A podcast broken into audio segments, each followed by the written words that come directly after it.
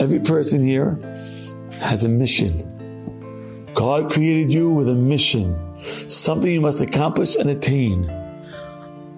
But you're not accomplishing something that's not needed. Everything you're accomplishing here is something that the world needs.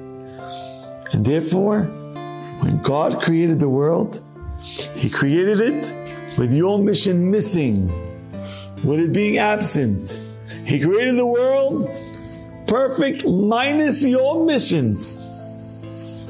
And He did it for you. For you to protect and to perfect your world. That's what it means, Bishvili Nivra Olam. God created the whole world without a YKT. Why didn't God create the world with a YKT?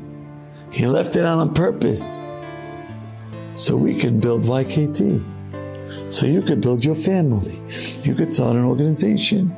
You could help that poor person. You can encourage that downtrodden person.